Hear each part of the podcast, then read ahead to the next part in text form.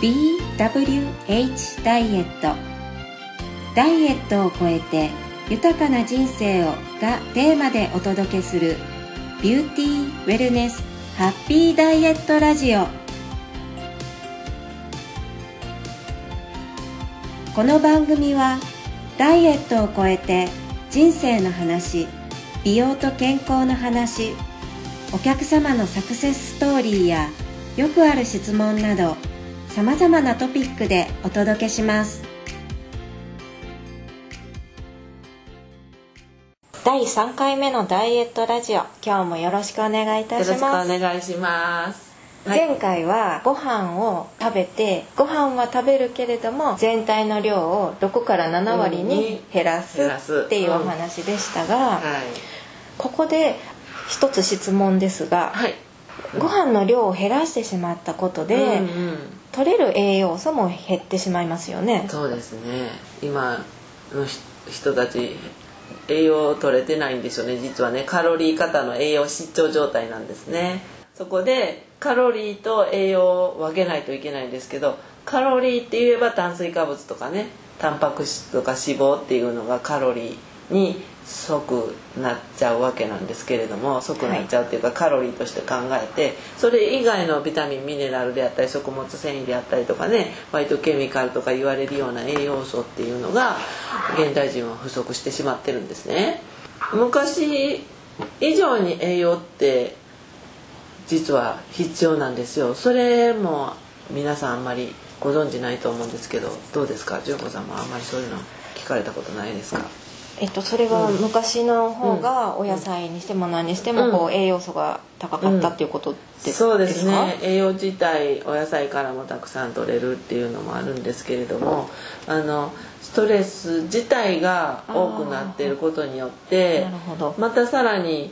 あのそのストレスで栄養を奪われてしまってるのでたくさんの栄養抗酸化ストレスっていうんでしょうかそういうストレスを和らげるような栄養素をもっと取らないといけないっていうようなくらいいろんなストレスがあるんですけどまあ一言でこうストレスって言ってしまった精神的なストレスっていうのが思い浮かぶと思うんですけどストレスってね結構いろいろあって添加物に対するストレスね。体が添加物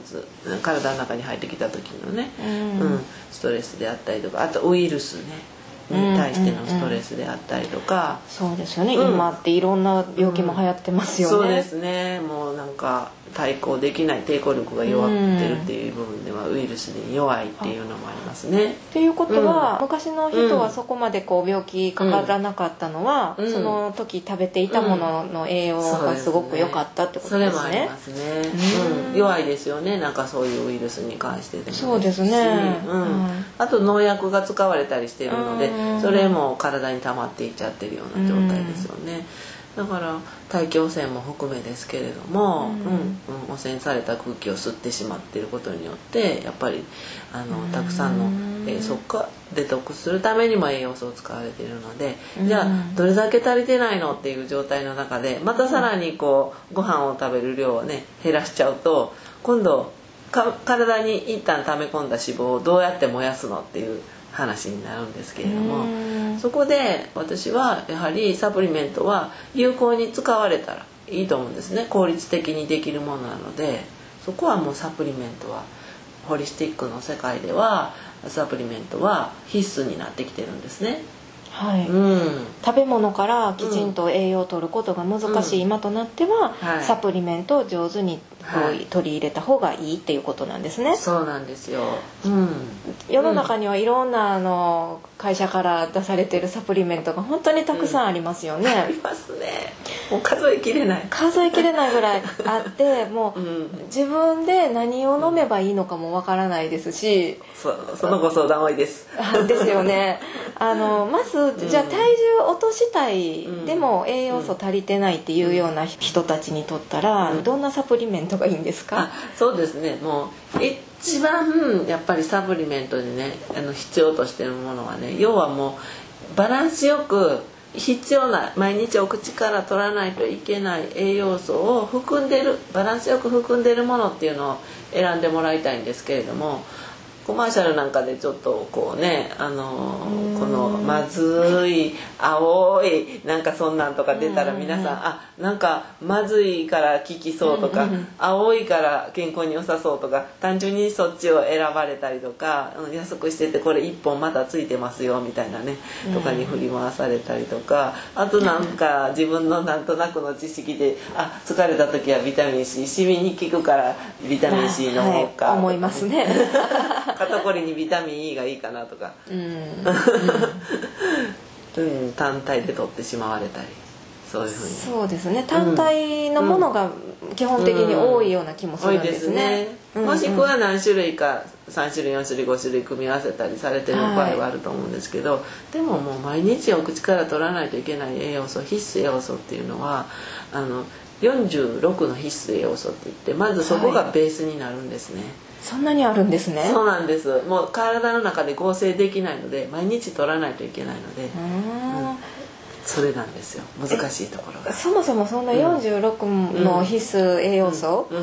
が食べ物からちゃんと取れてるかどうかなんてもうわからないですよねわからないですね。何が足りないか。じゃあ勝手な判断で皆さん飲まれるわけじゃないですか。あ本当ですね。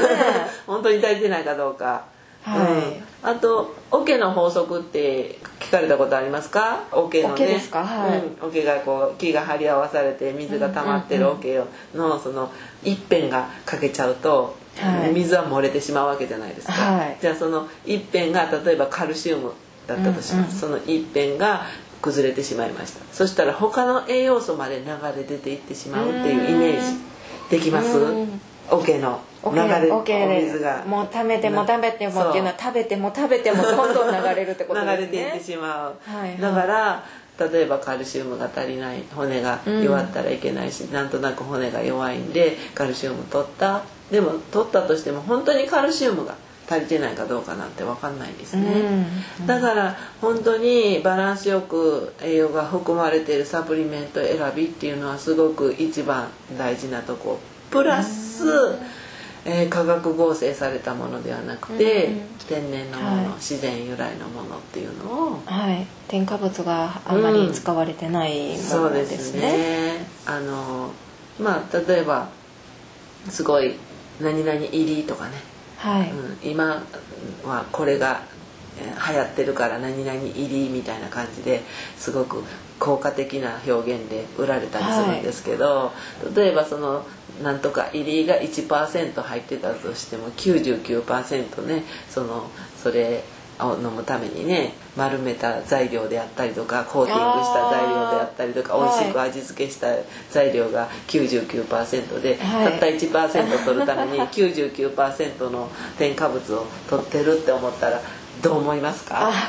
なんかものすごく無駄な気がしますやり ますよね。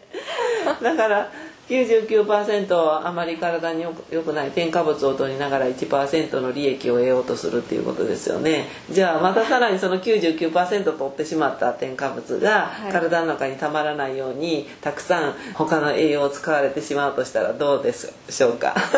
ああ必要なものもどんどん根こそぎ持っていってしまうんですね。ああちょっともういらないですね。だからあの値段だけでは決めれないですけどやっぱりドラッグストアで売ってるサプリメントであったりとか、コンビニでも今売ってますよね。ね。うん。どうなんかなっていうことになりますよね、手軽には手に入る。足りてないであろう栄養をまた自分で勝手に選んで取る、はい、単体でまたビタミンなんとかを取るであったりとかね、はい、うん、流行っている栄養素なんかもありますからそういうのを取る、効くって言われてるのでね、とっても。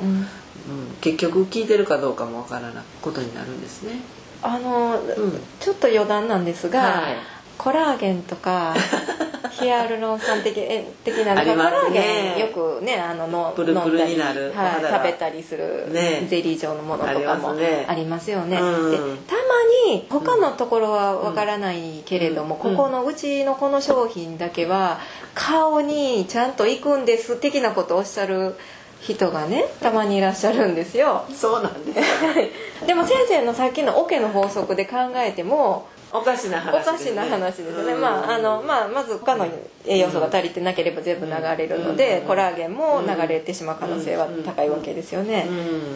でまあしかも顔だけに行くっていうのもおかしな話だと思うんですけど。そうですね。よく考えたらねそれを飲んで。じゃあコラーゲンっていう分子っていうのはすごく大きな分子になるのでまず体の中で吸収されようとした時にはまず分解されるんですねそのコラーゲンね。でコラーゲン分解されたら A っていうコラーゲンが分解されたらもう B になっちゃうんですね、うん、B っていう成分、うんうん、全く変わってしまう、変わってしまう。でじゃあ変わってしまったあの分解されてじゃあ吸収されてそのお肌がきれいになるところまで行き届く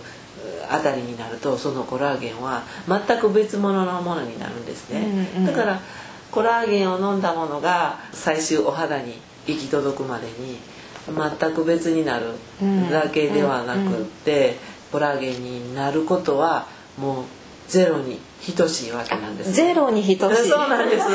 もう分解されたらもうそこで戻るっていう保証というか道筋というかね、流れは出来上がってないってことなんです、理解できるお話だと思います、うん、あのちゃんと消化吸収されて、まあ、分解されて吸収されるわけなんで、まあ、結局サプリメントを売りたいっていう会社があって、でその売り文句として「どこどこにいいですよ、何々にいいですよ」って、ね、お顔にの皮膚の張りが良くなってとか。何を信じていいか消費者としては そうですね。分からなくなりますね。多分あのコラーゲン自体をと取られたらきっと多少の油的なものもあるんでしょうね。だからなんとなく油がこう出てきてこう、うん、あの潤った感じが、うん、そう感じがするのかなっていうのも考えられることなんですね、うん、だからそれだったらコラーゲン取らなくても植物性のね油を取れば綺麗にお肌に程よくツヤが出るかもしれないですね。それはちょっとわからないですけれどもその油を取ることによってカサカサ感がなくなったっていうことがもしかしたら体感として出ているかもしれないですし、もう一番そのコラーゲンをね生成するためにはどうしたらいいかって言ったら毎日とる食事46の必須栄養素を取ることによって体の中でヒアルロン酸コラーゲンなんかをしっかり体の中で作るためにも必須栄養素を取るっていうことがもう一番ベースになるわけなんですね。わかりました、うん、46種類の必須栄養素がバランスよく入っているサプリメントを選びましょうっていうことですね、そうですね。プラス天然のものであるっていうことですね、はい、うん、それが一番ですね。目安としては46、うん、そのラベルとかに書いてあるんでしょうか？なかなか難しいところですよね。書かなくていい部分もあるわけなので、はい、うん、全てをね加工しているものであったり添加物もそうなんですけどサプリメントどうして選んでいったらいいかっていうのはまずはドラッグストアあともう一つコンビニね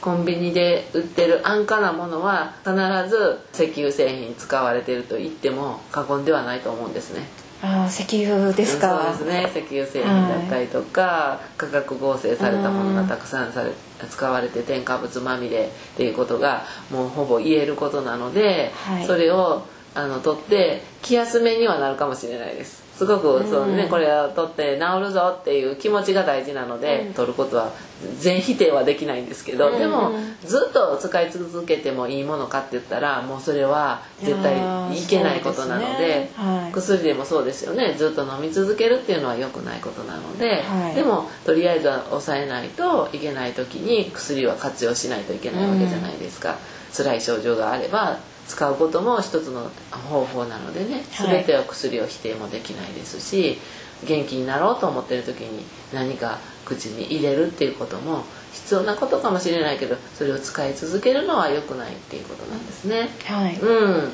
だからサプリメント選びっていうのはやはり知識をつけていただきたいのでそういったこともこれからみんなが学んでいかないといけないことじゃないかなと思います。それはサプリメントは活用しないといけない時代になったっていうことなのでね。はい、うん、そうですね。サプリメントは活用したいけれども、うん、正しい知識を持って正しく飲みましょう、うん、食べましょうですね。そうです。はい。自分であのしっかり知識を持つっていうことが大事だと思います。わかりました、はい、今日もありがとうございました、はい、どうもありがとうございます